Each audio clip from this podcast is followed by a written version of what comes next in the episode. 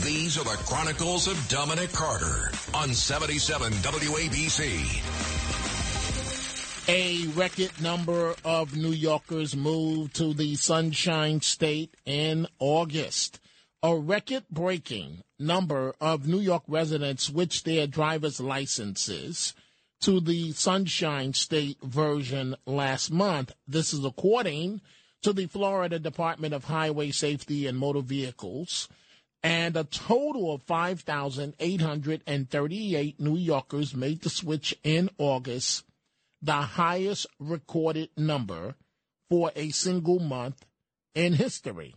The numbers show year to date, 41,885 New Yorkers have handed over their licenses after moving south to Florida.